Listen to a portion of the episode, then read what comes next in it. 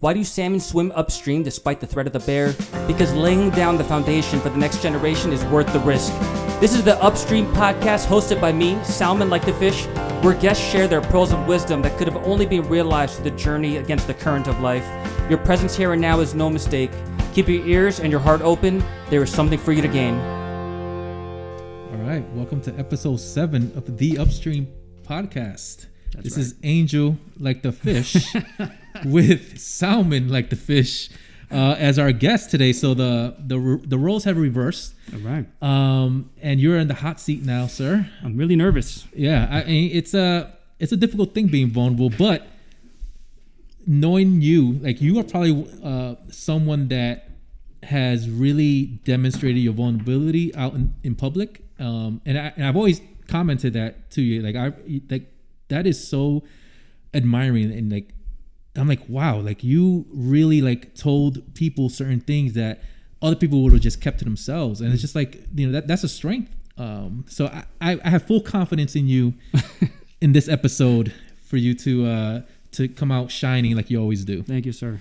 Yeah. So um, we started episode six where I was the guest, you know, because it's t- you know two men in mental health field talking about their mental health. Correct. Um, and I discussed certain things about my childhood and like how things sort of snowballed, and then COVID, in the era of COVID, like how is my mental health state? Um, so I, I guess I want to sort of begin in the beginning. Like, did you feel like mental health was uh, an issue for you growing up? You know, actually, I, I didn't really even think about it. Um, it wasn't until college, like going from my senior year of high school into college, where, you know, my senior year, I kind of got into a crowd that was kind of using, you know, substances here and there recreationally. And uh, for me, I, I had gotten hooked. Um, and what ended up happening was these were the kids who were using drugs recreationally, but they were also very smart. So they all went to like schools outside of New Jersey. One went to California, one went to Boston, Massachusetts, and I went to uh, a local university.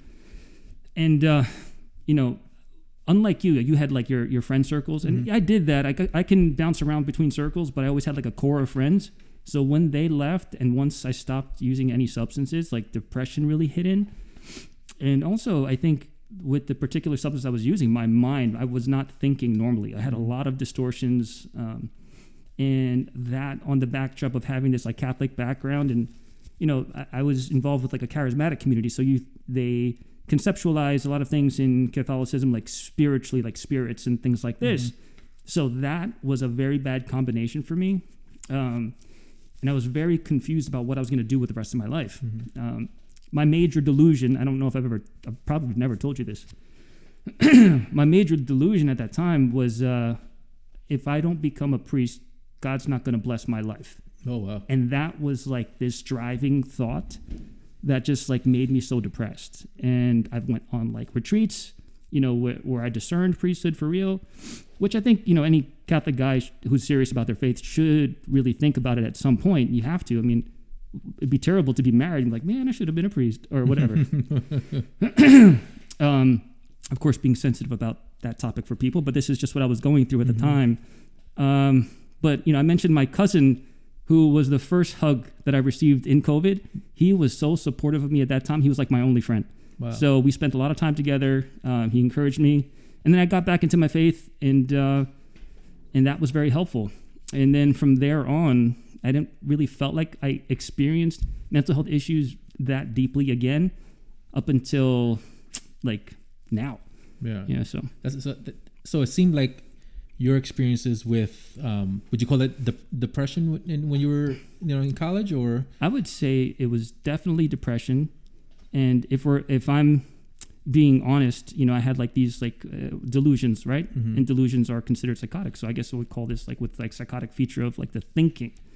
But it wasn't like it would get me in trouble. I wouldn't go on the street preaching, but it was like this this thought that had you know I worked with this one psychiatrist. He says that a delusion starts off as a kernel of truth, and then more and more layers get put on it to make it more of a delusion, right? And so for me, it was just this: my life is going to be terrible, and it it would uh, the cognitive distortion really got me. It was my life is never going to be better than it was. Mm. You know, uh, going forward. Um, and, and religion often plays a, a, a, a big role in, in, in delusions. And I, I'm not saying, you know, religion's bad or anything like that, but you, you, you hear of individuals saying, you know, Satan spoke to me, you know, the, the people that are experiencing, you know, active, you know, hallucinations, delusions. Um, so did you feel like you had like that, that Catholic guilt? Yeah, actually, that was probably exactly what it was. It probably Mm-hmm. was Catholic guilt. Um, and not that I did anything wrong, but it's that I didn't do the better thing. Mm-hmm. I could serve people. I'm being selfish if I want to have a family. And that's all I ever wanted from life. Like people would say what they want to do with their life Yeah. as a career. I just wanted the house, the wife, and the kids. And you have that now. I mean, oh my God. You have a beautiful family, beautiful home. I I am I'm looking at it now as just like you know, looking from the outside in, right? Someone who doesn't know you or or anything about you, they would say like you made it. You Mm. know, like you have uh, you know your education, you have your your career, um, you have a beautiful wife, you have beautiful three daughters, um, you have a beautiful home, um, you have your health. You know, um, so people would say you are the American, you are the epitome of the American dream. Oh, dude, I got to tell you, I, I really did bust my ass. Like, the, there's no, I didn't have my parents pay for my college or for my, my master's degree. My mom paid for my, my, my nursing degree. Hmm. I'm half Filipino, so, you know, I had to become a nurse. So she paid for my two year associate's degree. But then I went on to go to, uh, you know, get a bachelor's in nursing, which was pa- actually paid for by my hospital. No, nice. And then a portion of my uh, graduate studies was paid for by my school, uh, was paid for my hospital as well. But I don't know if you noticed, but at the begin, at the at the front door, there's this like Bible verse there. It says, uh, "For I know the plans I have in store for you, plans for your prosperity, not your harm, plans to bring about the future that you hope for." Mm. You know, around the time I was depressed and all I wanted was a family, that I heard that verse at that time and I put it on my ceiling so that when I woke up in the morning depressed, I'd look up and see that, and then it actually gave me hope. So it's really symbolic that that's there at the front door now. Um, sort of full circle. yeah, yeah, because I think it's really easy to kind of see someone who has done something or has something, and oh, they're so lucky, or oh, you know, um, you know, someone gave them this, but no one gave me. I mean, I was working two jobs, uh, going to school part time, was playing in a band, two different bands too at the same time.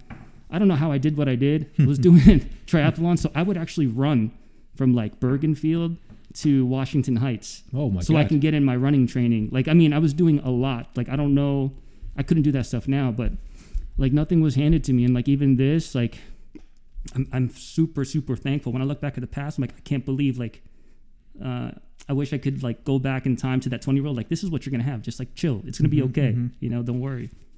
so you, you you spoke about that um you didn't really feel depressed until COVID, right? Is that is that accurate? You know, actually, I didn't know. So I think in the beginning of COVID, I was like, all right, let's do this. And I took it like with this like approach, like, all right, this is gonna happen. All right. Um, there was at the beginning of COVID, someone had shared with me that um, the and I mentioned this on another podcast, but I'll mention it now too. Someone had shared with me that the quarantine happened right in the middle of Lent, which is for the Catholic during Lent. Uh, it's the 40 days where you're supposed to fast. The quarantine happened right in time with that, and quarantine in Latin actually means 40 days. Mm. So it was so ironic. Um, so what I really did was kind of look at my life and you know try to assess like, is this where I want to be? Is this what I want to do? What course corrections do I need to make in my life? You know, who are the closest people to me? And so for a while, I felt like I was crushing quarantine. I'm like, quarantine ain't nothing for me, you know? Yeah, you, you were waking up at you know crack ass at dawn I to was. to run and I was. do all this stuff, and That- you were preparing for like the marathon and I was. I was the most fit I've ever been in quarantine. I actually had like one ab, like Mm. the left upper ab. It was there. um, but you know, to, to be really open and vulnerable, I got um, diagnosed with ADD last last year, Mm. and the reason why I even went to go get assessed is because you know I was making these mistakes at work that seemed to be not up to my like uh, intelligence. It was just like missteps, you know. So I talked with a colleague at that time, and uh, he recommended uh, maybe I should see someone. So I did, and I got you know prescribed medication, and I think that medication was part of what um, made me spiral. Like I'd wake up in the morning to work out at 4:30, and I've never really slept well, so that was like the thing that made me awake. So my sleep was shortened. And, you know, when someone has like mania, like, or hypomania even, they might get four hours or five hours or two or none uh, hours of sleep and feel rested. And that was kind of me. So it was giving me this like false feeling of being restful and awake. Um, so that on the backdrop of having, say, two to 300 patients swimming in my mind from the work that I do as a psychiatric nurse practitioner and the weight of that responsibility, the partial administration um, aspect of my job, and then the stuff going on in my house, dude, like you said, having to just be with one person all the time, it was very stressful. Um, my wife, she's now um, staying home. Apparently, you make more as a uh, babysitter than you do as a full time social worker. so we decided, money wise, it didn't make sense for her to go to work if we're going to just be paying a babysitter more. Mm-hmm. And uh, so she had that added stress of now being home with the three kids, a big transition because for her, being a social worker was everything, you know, just Yeah, like you.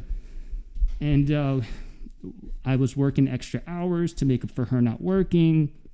Just a lot of like silly fights at home that were about nothing, but there were something deeper, right? Like, Mhm. You know, we'd have these fights over if I bought something that I didn't discuss with her first, or, um, you know, if I didn't tell her I was going to do something and I put it in the schedule and I did the thing, it would, it would always be a thing.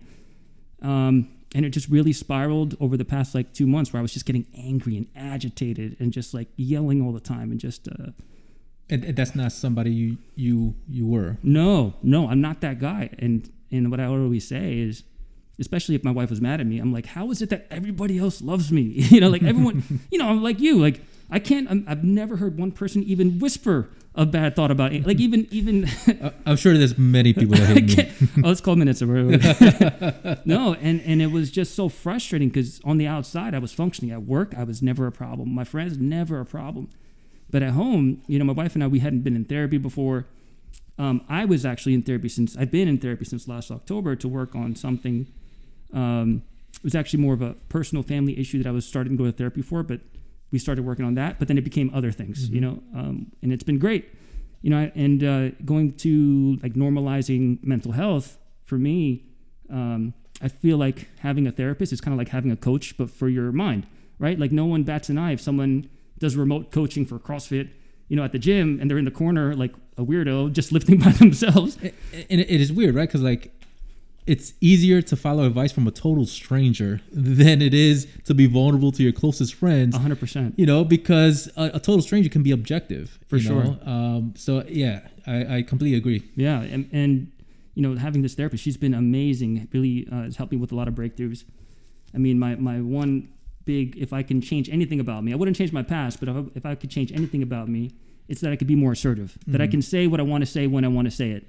Like if you ask me to do something for you and I really didn't want to do it, I'm like, all right, I, I got you.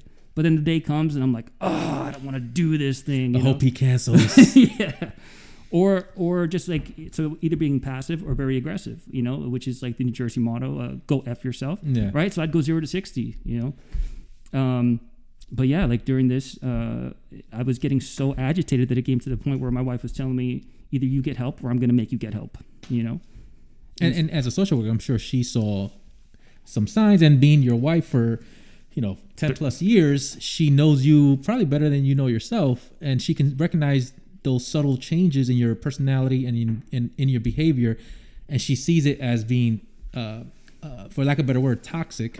And she's like, you know what? Let me let me catch this before things get worse. Right. You know, I got to tell you what I think the hardest part about it is because it, the hardest part about it is that um, it looked like mania, hypomania, but it also started around the time of wanting to do this project. So then that became a source of contention too. It's because like I felt like I really needed to do this. I felt really called to do this.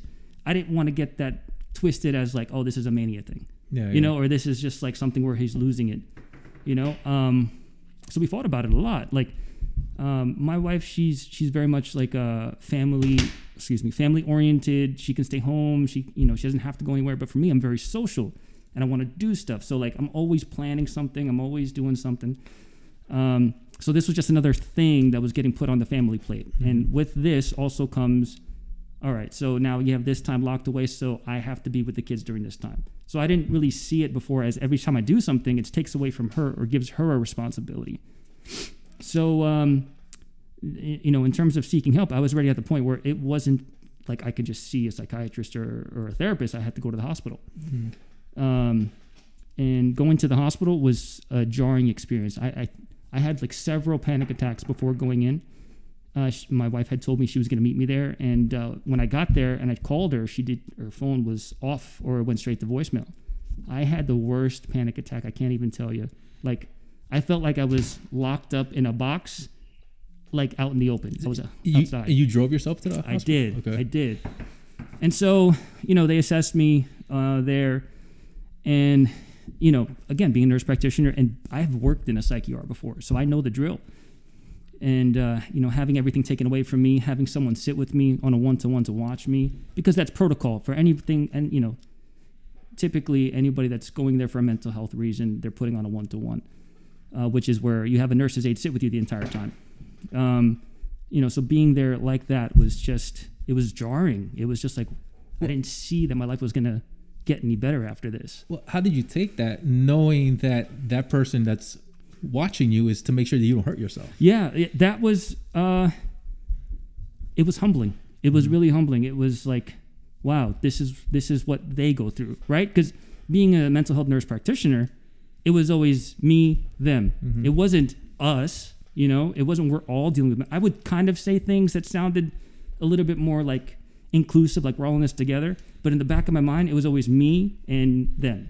Um, but now it's like, this is us. this, this Yeah. is, you know, um, You have firsthand knowledge of what it's like to, you know, go inside a psych ER and for them to give you a, a little paper smock and say, "Hey, strip naked and just put this on." yo, dude, even your underwear. Yeah. I'm like, "No, my, you give me one gown. I was like, at least give me a second gown, you know? There's a draft in here. you know?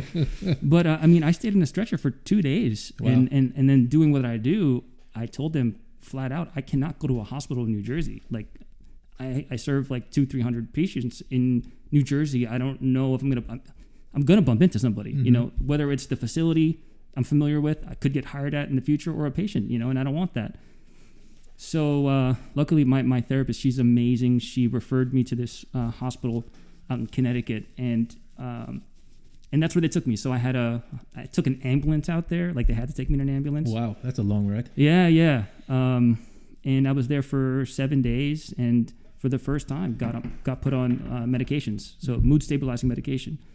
You know, and it, it wasn't until then that I realized, oh my gosh, this is totally like a biological thing. You know, For sure.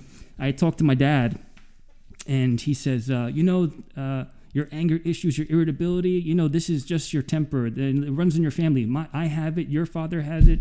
Uh, my father had it, and your uncles did this. Your cousin did this. I can't even speak of those things because they're very aggressive things. And I'm like, oh, so it's kind of like when you have alcoholism in your family. It's kind of like when you have depression in your family. I just have that temperament, and uh, once I got my medications, I was just like, I feel so much more calm, you know.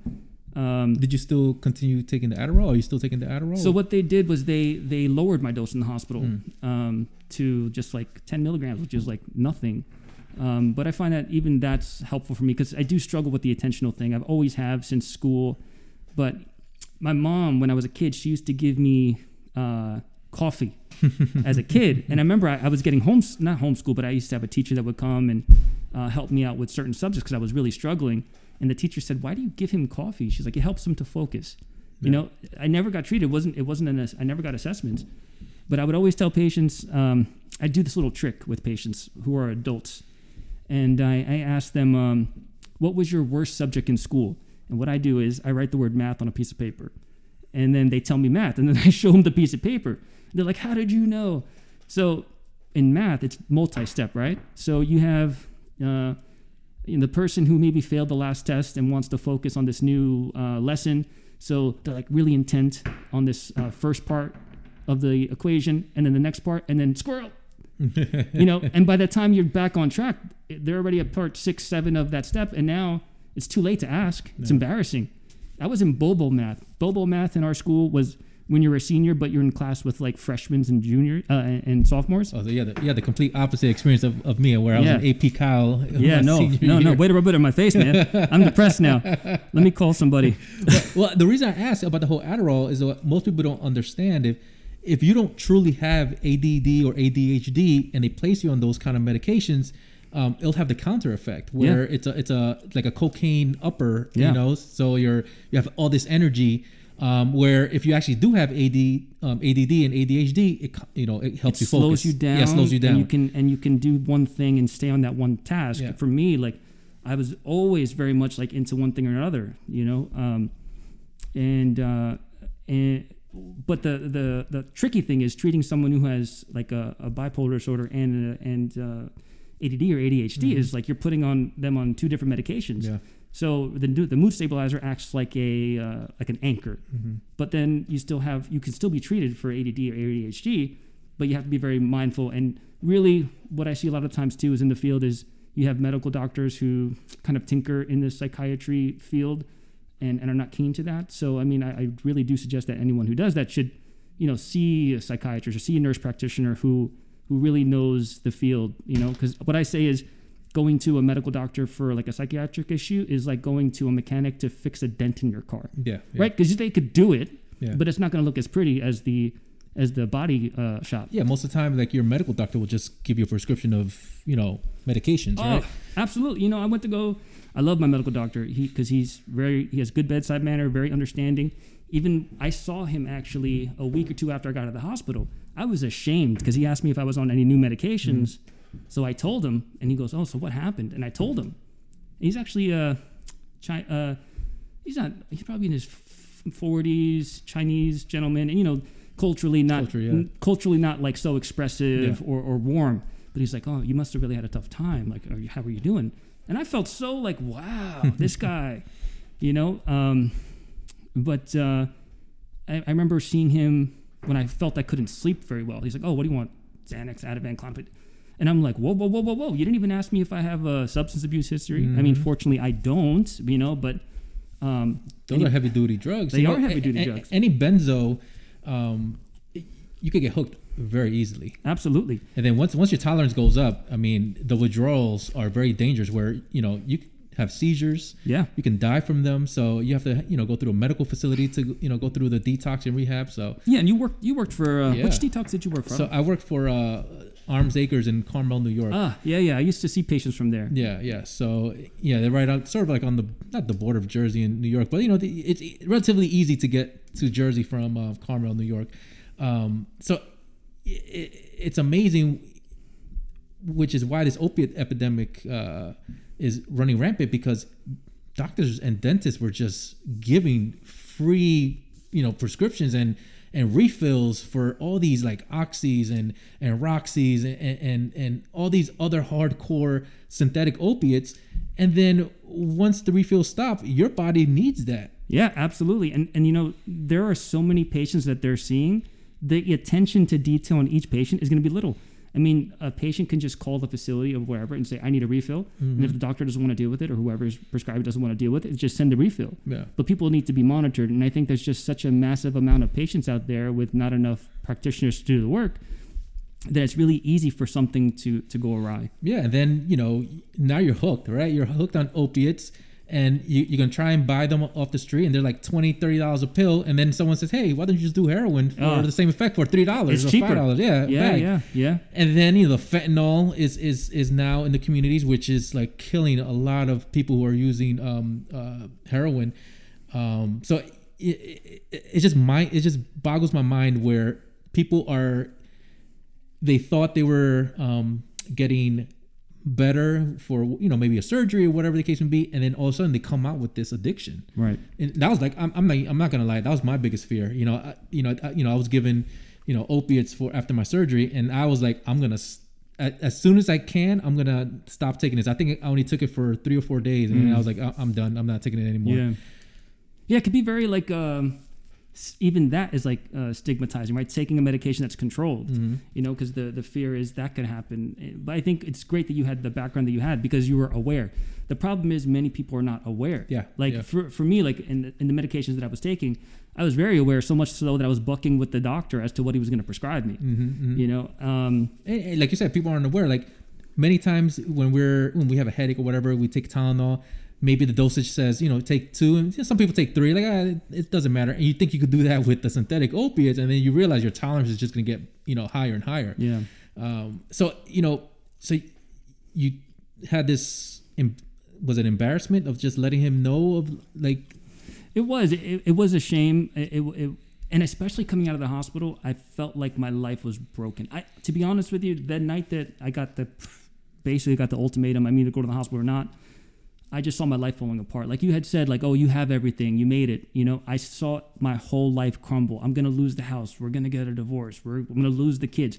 That I gotta tell you, I wasn't threatened with any of that. My that was a cognitive distortion. That's like the theme. We should just rename this whole thing that should be the title yeah, of the, of the, but the man, I gotta tell you, like uh, my wife is so dedicated to me. I, I and and I, I don't say that in in like a narcissistic way in, in any means, but like she's so like ridiculously dedicated, and I think that comes from her faith, right? I mean. Um, in in uh, the Catholic faith, you know, you get you married forever. You know, it's uh, and you serve each other, even in difficult times. You know, I, my uh, I have a friend of mine who asked me to be like a godparent at his wedding. I don't know if, if in Spanish culture you guys Yeah, have they, this. they have uh, padrinos and Yeah. madrinas. So a little bit younger than me, but him him and his wife asked myself and Arlene to be godparents for their wedding. And the priest, who actually was a friend of ours, is a friend of ours. He had said something along the lines of how uh, marriage is not 50-50, You know, some days it's going to be 20-80. Some days it's going to be 0 100, You know, and for me, I think from like probably from trauma from past relationships, I have these distortions of like when things go wrong, I'm very one way or another. Ah, it's going to be over. But we're 13 years in. You know, we have these kids. You know, and we've built all. You know, we've built this life. But in that moment, I was like, everything's going to be lost. The kids, the house, and I got to tell you, the panic I had over not having my kids in my life, it like, it felt like someone was like, like squeezing my heart, like gonna break it, like pop it. And uh, and I take my kids for granted, man. Like I go to work, and I don't think about uh, this is probably I, I don't mean to be a terrible person, but like I'm not sitting all day like I have three kids at home. Oh my god, I am Yeah, so yeah. blessed. But then they'll pop into my mind. I'm like, oh, I have three freaking kids. I'm gonna see these three kids, and when I come home, they're like, "Daddy," and they're all running. Even the even the the one year old is running towards me. It is like the best feeling. So to have all of these ideas that all this is going to be taken away from you was just terrible. But um, she is so dedicated to me. This woman, Arlene, she uh, she actually stayed with me on the stretcher, on the one person stretcher for two days. Wow. Two days she laid with me on the stretcher. She didn't sit on the side of the bed. She laid on the stretcher with me the entire time, and uh, and was so supportive. Like pray for me. We had our actually we had our priest come. He gave me the. Uh, there's a special prayer that you pray for the uh, rite of the sick, and they did a special prayer, or whatever. Um, so she arranged You're, that for you're not me. talking about last rites, are you? no, no, but, uh, I hope he wasn't doing last rites. Um, but yeah, Father Joey's really special to us um, from East Rutherford, uh, from St. Joe's. Uh, yeah, so uh, I, we had that experience in the ER. She was the one that kind of coordinated me going to this facility in in uh, in Connecticut, and man, I got to tell you, it was beautiful. It, that, that that facility was really really nice, um, and it was like seven days of just positive affirmations and learning. Like I learned more about DBT, and if you know in the field you heard you learn Yeah, about yeah. dialectical behavioral therapy and and cognitive behavioral therapy, but then to really be immersed in it, you know. Um, I do know that I need help with dialectics. Dialectics is this kind of um, something can be two things. It doesn't have to be one or the other.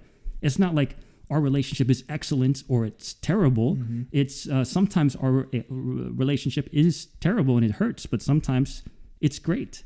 You and, know? and that's one of the major cognitive distortions, right? The black or white thinking, yes. right? That yeah. it's you know I, I failed at this so i'm a failure you Yeah. know it's it's it's either all or nothing and um and it, life isn't that way No, you know no. you, you said it you know beautifully in, in a relationship um it's not always going to be you know 50 50 you know i'm going to have better days than um minita with you know my girlfriend and she's going to have better days than me right? And it's sort of our responsibility to pick up the slack where we we notice that there is slack.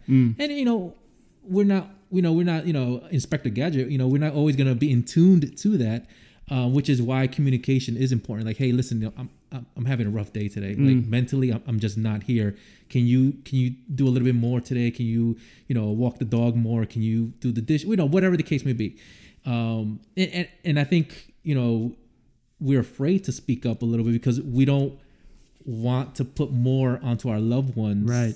Yeah. than is necessary. But I think it's important for um, people to recognize sometimes our cup is empty and we need a day. You know, everyone's entitled to a day, right? Just to like ease back into it. Eat comfort, um, eat comfort food. I'm I'm I'm huge on comfort Right. food, man. Yeah. I'm feeling down. I'm getting a, a plate of rice and beans and some kind of uh, steak. that is my comfort food, and uh, uh, obviously potato chips, ice cream.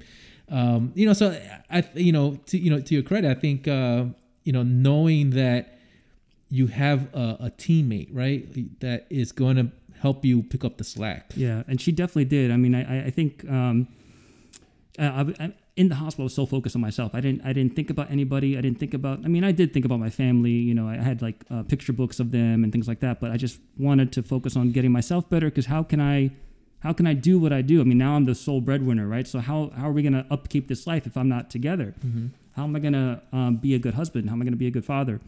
You know so i really did focus on that while i was in there. And i had some really cool experiences man. Uh, when i first got there it was all kids between like 18 and like 22 so i'm like the old man you know? Um, so everything i said was just like oh that's so old man cringy. Okay, boomer. But, yeah. um, but you know there, there were two particular people that I'll, I'll never forget. Um, there was one woman. So in the morning i went to go get uh, milk for my coffee in the fridge and i hear good morning so i just turned my turned my body and my face towards where i heard the voice directed. But when i looked the face was like three feet above from where i was looking. I was like holy shit you're tall. And then she was cracking up. And i just couldn't stop laughing because i really thought the voice was being projected lower.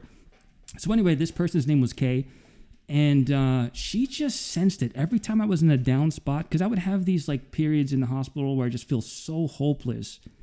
Um, just that I would never get my life back on track. Like I've built all this, and now it, the distortion was I've built this life, and now I can't keep it. That was the distortion, um, and I'm never gonna get back to normal. How can I serve people if I can't even you know get my my head straight? And she had like a million quotes that she made up herself, and she actually gave me like a five five page back and front like handout of all these quotes that she had made. And then she just walk up to me and she's like, "What are you thinking right now?" And I would tell her, and she would just give me one of the quotes from her thing. Anyway, uh, one day, one of my big problems in the hospital was patients knew what I did because we were asked, you know, in, in groups or whatever. You you were like the the practicing attorney in jail. Everyone's coming to you like, hey, what can you do about my case? And I got to tell you, they they hated it. Uh, and- and- but me, like, I mean, they're asking me, they're asking me like what this medication's for because everyone's getting put on these medications. Um, so actually, Kay at one time she saw that that was happening and she knew that I was uh, having a hard time like not doing that. Yeah. So she came and talked to me, and then she had said something along the lines of like, "Yeah, I know how hard it is. Like, I've been fighting with this body for the last forty something years, and, and it just won't act the way I want it to act." And I didn't know what she was talking about, but then she had revealed to me that she was transgendered, Mm. and at that moment in time, you know, I realized I didn't, I don't have any transgendered um, uh, close personal friends in my life. Not because I don't want any. It's just that I haven't come across that uh, people of that persuasion, you know, within my circles that I that I walk for whatever reason. Um, not because of any other reason than that. And I was, I just felt so much love from her that I realized, man, like this is a community that I'm getting so much from right now that I have not given anything to. You know, there was no reason for her to be so kind to me. And uh, and I actually told her I had no idea that you were transgender. She- And she was like, "Ah, "I'm glad you said that. That makes me feel so good because I feel validated about my experience." You know, so she was amazing. Uh, I'll, I'll never forget her. She also played the guitar really, really well. Oh wow. Yeah, so she would uh, when we would have lunch or dinner, she would bring the guitar down to the cafeteria and she would play. Um, And she was another patient, or she was a staff. Member. No, member? she was a staff member there. Okay. Yeah, she's a staff member there. And then uh, another staff member there. Her name was uh, Miss Carol. She was a African American woman. I'm not sure where. She, I think she lived actually in Connecticut too, but uh, she was the best. Like she was really like a tough, almost like a like a warden jail kind of type. And uh, she was very supportive of me. On, on the last day I was there, she was like, "Listen, listen. A month from now, I want you to write a letter to Miss Carol." And let her know how you're doing, all right? I want to see you with that family, all right? All right? Much love, much love. And she would do this thing where she crossed her arms like Wakanda forever every time. Just Did, did you ever write that letter? no, but I did buy her a CD that I have to send her. So a lot. Of, uh, so if anyone knows anything about psych units, groups get canceled all the freaking time because of whatever reason. It's ter- really terrible. Um, we were supposed to have a, a, a group led by a volunteer, but the volunteer didn't show up. There should be repercussions for that, I think, if a volunteer doesn't show up. But anyway, so I was like, hey guys, why don't we just like pick a YouTube video of a song that we like and just pass around the remote control and we'll each just watch a video of a song that we like or we want people to hear. So I played something from Brian McKnight. Oh boy. Yo, and then Miss Carol, Miss Carol, she uh she walks over, she's like, Oh, ooh, is that Brian McKnight? Oh man, I remember in ninety-two when I went to go see him in New York City. Mm, that was a good night. so I was like, Hey, hey, Miss Carol, what happened in New York, 1992? Well, she's like, Oh, oh, Sal, you gonna get me in trouble? You gonna you better shut the hell up. You can get me in trouble. So I bought her Brian McKnight's greatest hits. Oh. I'm gonna send it to her. Uh, her her birthday, I think, is uh, a couple days before Christmas. Mm. But I mean, I gained so much from that experience. Like, I had asked you a little bit earlier, like, uh, you know, if you can go back and change things, would you? I wouldn't take that. Uh, you couldn't pay me to take away the past like six months. I it, it just it really kind of just uh, showed Arlene and I, you know, in our marriage, like we haven't been communicating. You know, we've been mind reading, thinking what thinking that the other person thinks that we know what we need. Yeah. You know, and which is not the case. And we did experience this in the beginning of our marriage. You know, like it ended up being, oh, we're gonna take care of these bills. We live in this home. We come like roommates. You know, and and uh, we did go on a retreat that helped us back in the day called Retrouvaille. It's like this retreat. Like if you're on the brink of a divorce, go on this retreat. And we were there at like the two year mark. Um, but since then, like we hadn't really had a problem until more recently, and uh, it just like really hit me like, wow, we really need to communicate. So now we're doing therapy, and therapy isn't always easy, man. Therapy, I, I, I know therapy it, in itself has a stigma, right? People don't want to go to therapy because they feel like they're admitting that they're they have a problem, or um, there's a stigma of of of not having control of your life. But in relationships, I, I mean, marital uh, counseling is probably like one thing that across the board, those who have experienced, um, you know, therapy in their marriage, they recommend like from the very beginning, like everyone's like, do it. You have to. I, you know, I, I, t- I make this joke. Um, so I, I am a male, identifying as a male, a straight male. I do identify as this. Um, but, but wouldn't it be so much easier to just marry a dude? Like you just, you want to watch a comedy? Yeah, let's watch a stand-up comedy, bro. Like, uh, you, want to, you want to like go to the gym and lift some weights? Yeah. You want to max out? Hell yeah, let's max out today. It would be so much easier. I'm just, but it doesn't, it, it doesn't entice me. That's not what I like. But you know what's funny? Like we all think we want like someone who's similar to us, but that will never work.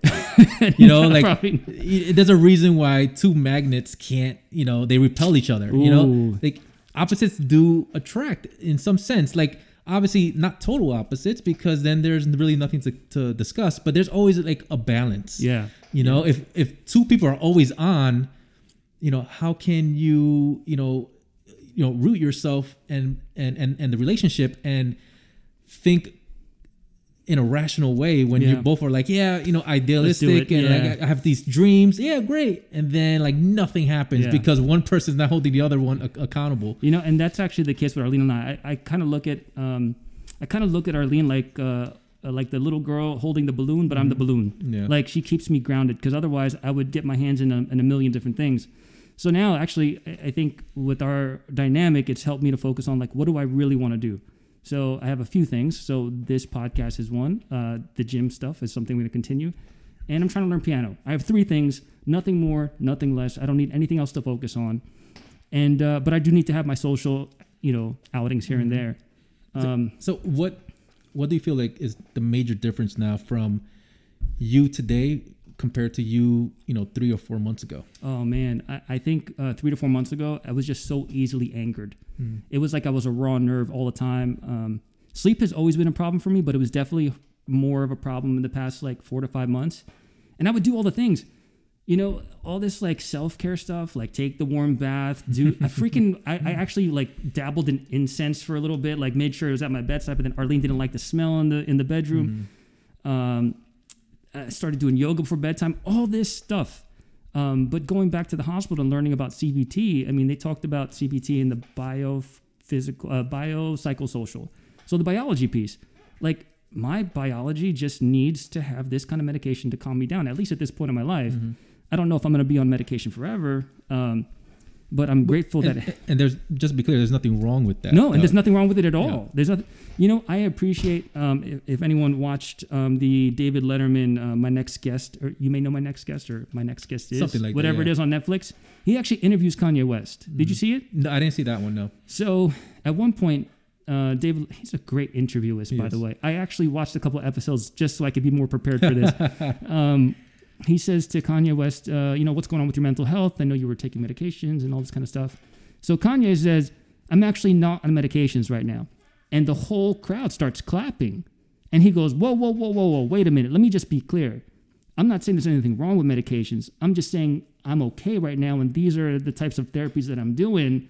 But if I needed therapy, if I needed uh, medication, I would go back. I just don't need it right now. Yeah, and I think uh, people confuse you know medication as a as as a fix all right. Like, oh, I'm taking medications, I'm great.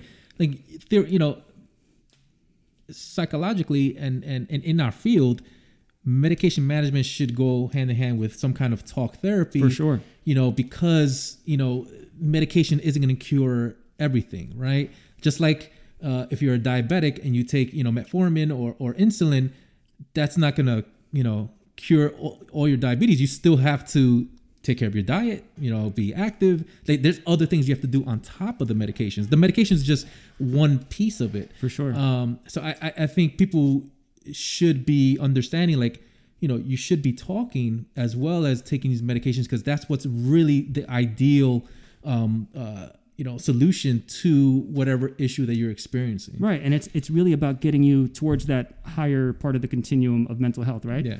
Know, uh, I actually I had this uh, this one patient of mine that uh, I've been seeing for almost a year. I, I rarely get to see patients for a whole year, but she's stayed in the program. And uh, she's a teenager, really depressed, really anxious. Uh, she was struggling with obesity, and she was using food as a comfort. Hmm. You know, very uh, difficult uh, for her to socialize and things like that. And so I had her on Prozac. I had her on 10 milligrams, and then I bumped up to 20 because we weren't seeing that much benefit. And at 20, she was doing better. Um, but then uh, her living situation changed. Something was going on with her parents, so she went to move with her uh, her aunt. But she continued therapy also. But her aunt really like militantly got her into exercise, got her into eating better. She got a nutritionist, and so she's still on the uh, 20 milligrams of Prozac. But she is a different person today. She lost 70 pounds, Wow. happy. You could see even in her face. Mind you, I'm seeing her on Zoom. You could even see in her face, like her face is cleared up. She's smiling. Her affect is bright. So I talked to her yesterday. I said, "Hey, why don't we lower the Prozac to 10 and see how you do? Because not everyone needs to be on a medication forever. So what I like to do is have, if I can see the person for a year uh, and they're stable on their medications, they've been on them for a while, see if they don't need them anymore, you know, because it could have been the situation. And uh, for me, I think if COVID never happened, I don't think this would have happened. Mm. But I think it was the culmination of like the family stress, um, some financial stress, but not so much uh, the work stress and, and and then also a big piece was the social aspect. Like for me i was just like you in terms of the crossfit gym was my social outlet. Mhm. like i didn't really schedule too much time socially outside of crossfit because every class i was going with my friends. Yeah. and uh, once quarantine hit and i built this gym I, I mentioned to freddie I actually had a conversation with freddie. I was like should i cancel my gym membership man? I see you're, you're working you're working out at home and you're killing it and he's like yeah man it's the best you're like a lone wolf and you know you, you get mentally tough i am no freddie Freddie is a different beast mentally. yeah His resting heart rate is lower than, like than Chuck Norris. yeah I- when freddie does a push-up he pushes the world Yeah, down it's crazy. um, actually, I had the pleasure of talking to him the other day, and you know, I mentioned to him, I was like, I realized, man, I'm not like you in that way. I am a social creature. Like that's just how I am. And I think being cut off, like when when I'm not social, when you're not social, it's like, how do you get feedback on how you're doing? yeah, yeah. Right? Because if it's just my wife telling me, I'm like, you know, sc- screw you. Like everyone else likes me. What you know? What's the problem?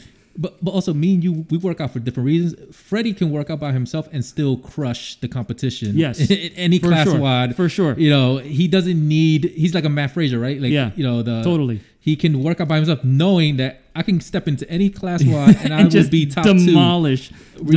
demolish. Like me and you, like you know, we do this for fun. Yeah, but you doing know? fun just to enjoy, you know. Yeah. And then the best is like the post WOD chat, like yeah, yeah. you know, just to sit with people afterwards and like, oh, that that workout was miserable. What was funny was being so far away from that. I actually criticized myself. I'm like, oh, stupid CrossFit and like the the BS, like talking about workouts. Like anytime I saw someone who was doing CrossFit while I was still working out at home. Was like, oh, I did this crazy workout today. Da, da, da, da, da. I'm like, I didn't ask you what workout you did. yes- You know, but that's such a part of the culture. You know, that's how like when you tell someone that, it's because you have that connection. Yeah. And so I was really missing that connection. I was really missing that feedback of like, you know, no one was asking me how I was doing. No one was saying, "Hey, you, you look down today," or "Wow, like your, your lips don't look good today. You want, do you want to talk about it?" Like no one was doing that. Um, so I think that's why I I rejoined the gym. Um, not so much because I needed it for fitness, but I just needed it for the social aspect. And that, you know, I had a journal with me when I was in the hospital, and I made a whole bunch of things that I wanted to change about my life. You know, after leaving there, and that was one of them was join join the gym and you know, uh, didn't really matter necessarily which gym, but most of my friends are, are going to um, the gym I'm going to now. So I'm there and, and I'm so much happier that way, you know, and uh, I get teased about my chair that I bring out every time, you know, but that's part of it. Like I enjoy being teased yeah, about yeah. that, you know? Yeah. So yeah, so I think the, the big difference now is that um, I think I have a lot more uh, lived empathy Mm. for the patients I speak with, you know, or, you know, whether it's Zoom or in person. Like now I'm very, I'm even more careful about what I say and how I say it. Yes, yeah. W- words words matter, as my good friend always tells me. Words definitely matter. Tone matters, right?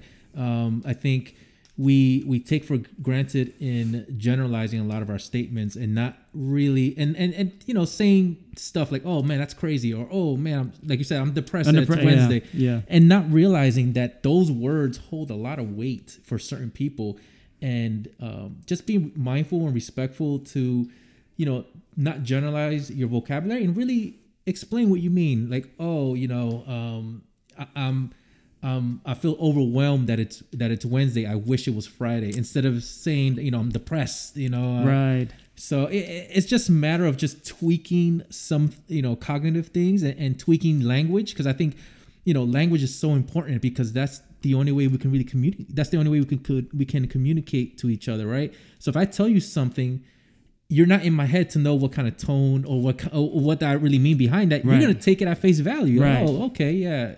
You know, unless I'm doing like a Chandler Bing like uh, a, a tone and you Right, realize right. I'm being sarcastic. Right. Right. Um, but you know, talking to one another is is probably like a central theme of you know of our mental health struggles where we we didn't really reach out to someone, and even though in our field we know how important it is to reach out. Yeah. Yeah. And so now that you're in a more stable position, what do you want people to do for you when when you are in that cusp of you know depression, um, you know instability? Like, what is it that you feel like would would help you pull out of that of that ditch? You know, it's tough. I, I really don't know because it depends, you know, on, on, on the moment. There was a time, probably about three weeks ago. So now I'm doing this like outpatient therapy, right? So I have to, now I'm going three times a week, three hours a day, but it's all virtual. But initially, they do partial, right? So once you get discharged from a hospital, you do a partial hospitalization program, six hours a day, five days a week. And there was one day I was really annoyed or angry or upset about something, and I just sat in the couch like a like a like a spoiled toddler, like mm, I don't want to talk, mm, you know. And so Arlene says, "What do you need?" And I'm like, "I don't know." She's like, "Do you want to eat? No. Do you want to do you want to do this? No. What can I do for you? I don't know. Do you want to play the piano? Like, yeah, I'll try that. And so and it's funny because when I was in the hospital, they had a grand piano uh, in like the lobby, and I don't really know how to play piano, but if I can hear something easy, I can. They call it widow it, right? Like you can kind of figure it out a little bit. So I, I can do that because I have some music background. Um, so when she said play the piano, I'm like, yeah, try, all right, I'll try that.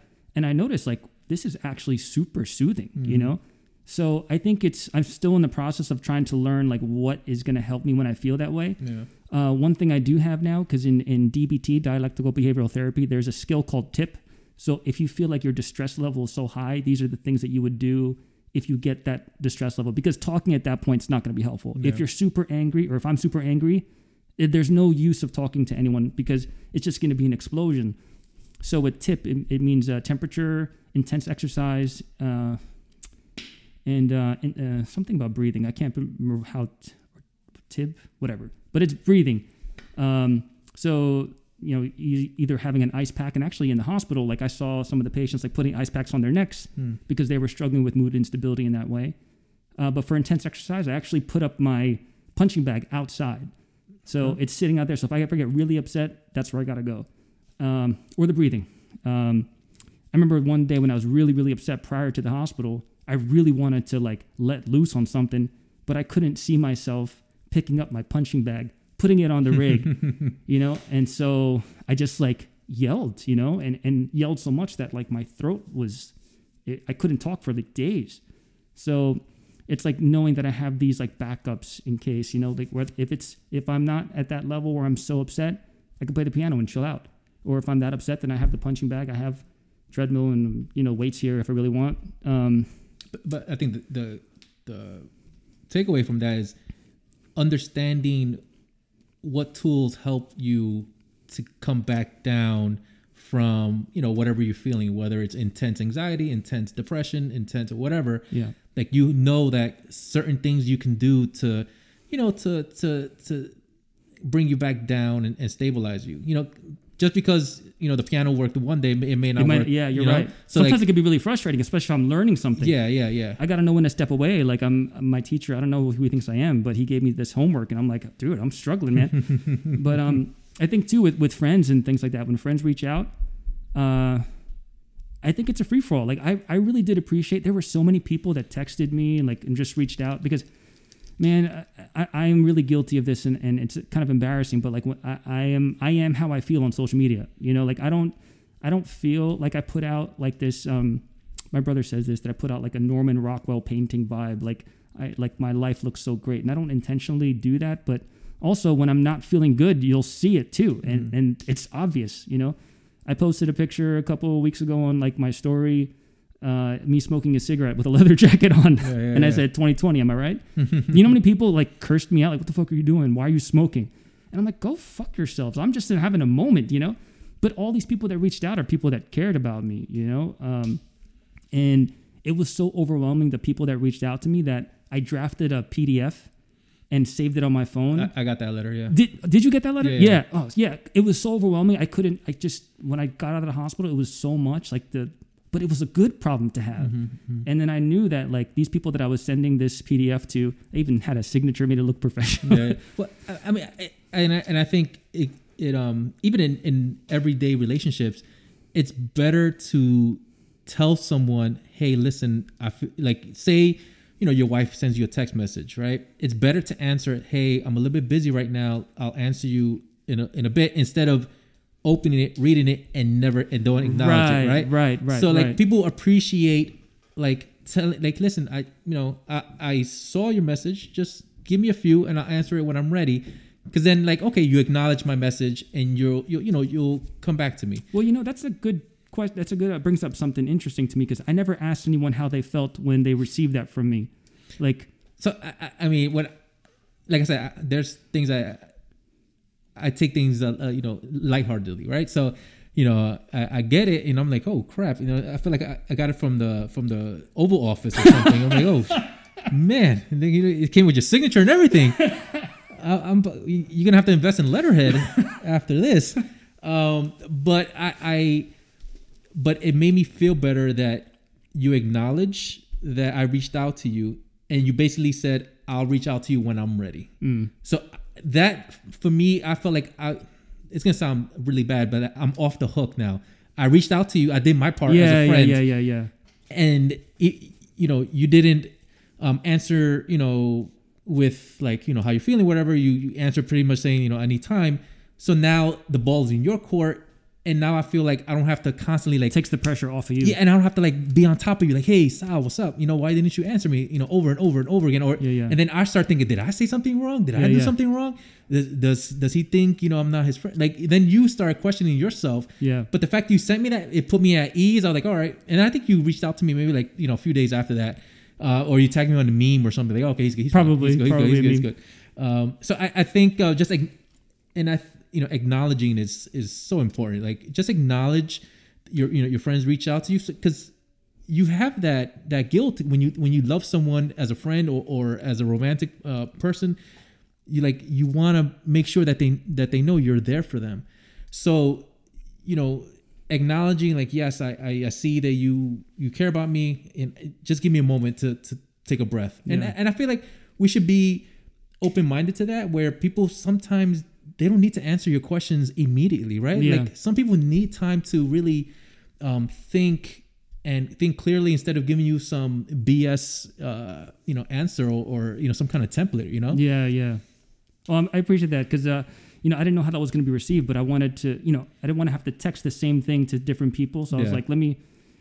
Part of it, me putting it in that PDF and making it look professional, is like, all right, he's spelling his grammar's okay. He's putting a letterhead, like he has a sense about him. you know, like yeah, yeah. part of it was that. But um, yeah, I, I don't think that.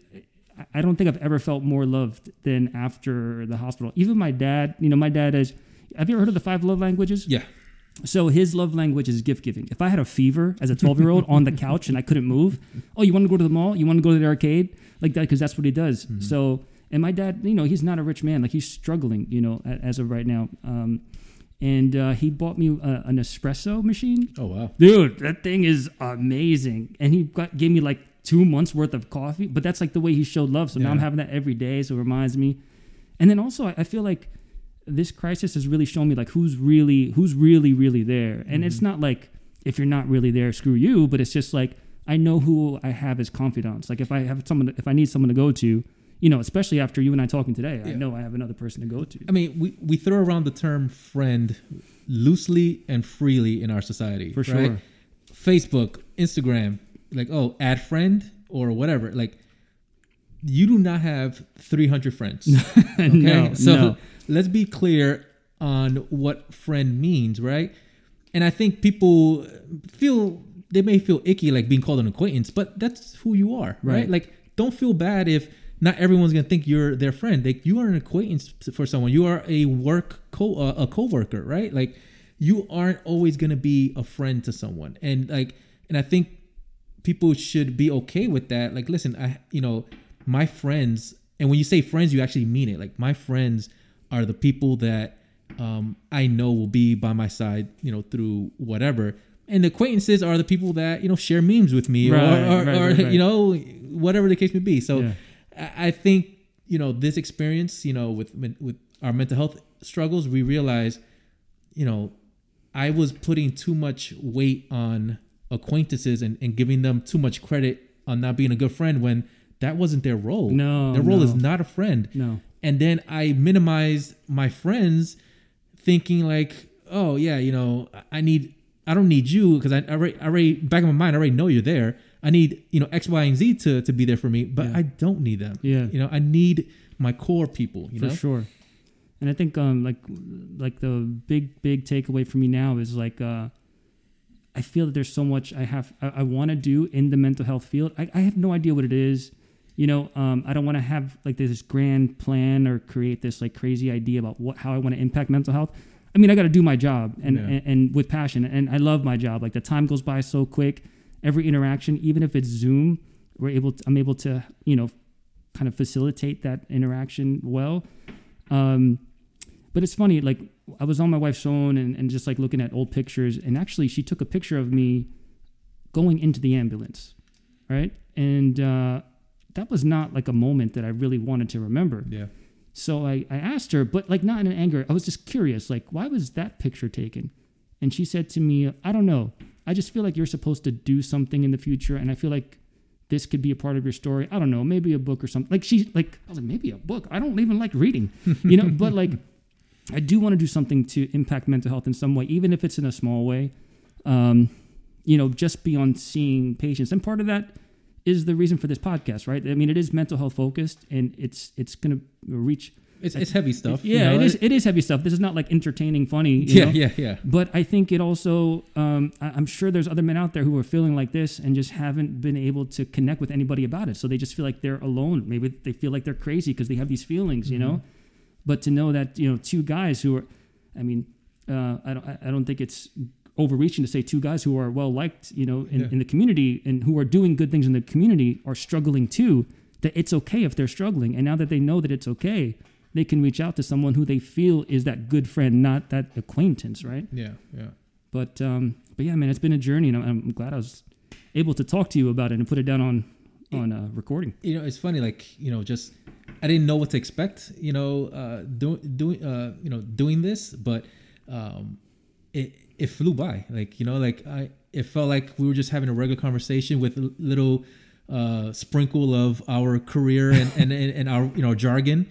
Um, but otherwise, I, I feel like what we spoke about is what any common individual in our similar shoes um, can relate to. And, uh, you know, it's not as sexy or funny as uh, other podcasts uh, episodes, but um, that's the point, right? Like, we don't want to talk about mental health because it's not sexy, because it's not something that is um, eye catching. It's it's it's a Debbie Downer. Like, oh, you know, you know, you, you, you telling me about your depression? I don't want to hear about that. Yeah. Did you see? You know, they found this monolith in uh, in, in, Utah. So you know, so it, it, sometimes we have to have those tough conversations um, in order to be better and to have better relationships because as humans that is our life our life is relationships 100% man so if we don't if we don't work on those relationships you know, when we are old and gray, we're gonna look back and we're gonna regret that. Mm, for sure. Yeah. Listen, man. Uh, I, I, think I'm gonna let you close it out. This is your podcast episode. So I don't know if you have a a, a saying like this. That's all, folks, or what, what are we? What are we? close now. Go, freestyle. Stay, stay, tuned for episode eight, where we're gonna interview our partners and how much they hate us. Sounds good. Thank you so much, man. I appreciate right, man. you. Take care. Up until this point in our lives, we've done the best we could with what we've known. Hopefully, today we've come to learn something new so we can be better to give better. Thank you for joining us for this episode of Upstream. Be sure to follow us on Instagram at the dot upstream podcast and join us every other Tuesday for fresh content. Until then, just keep swimming, friends.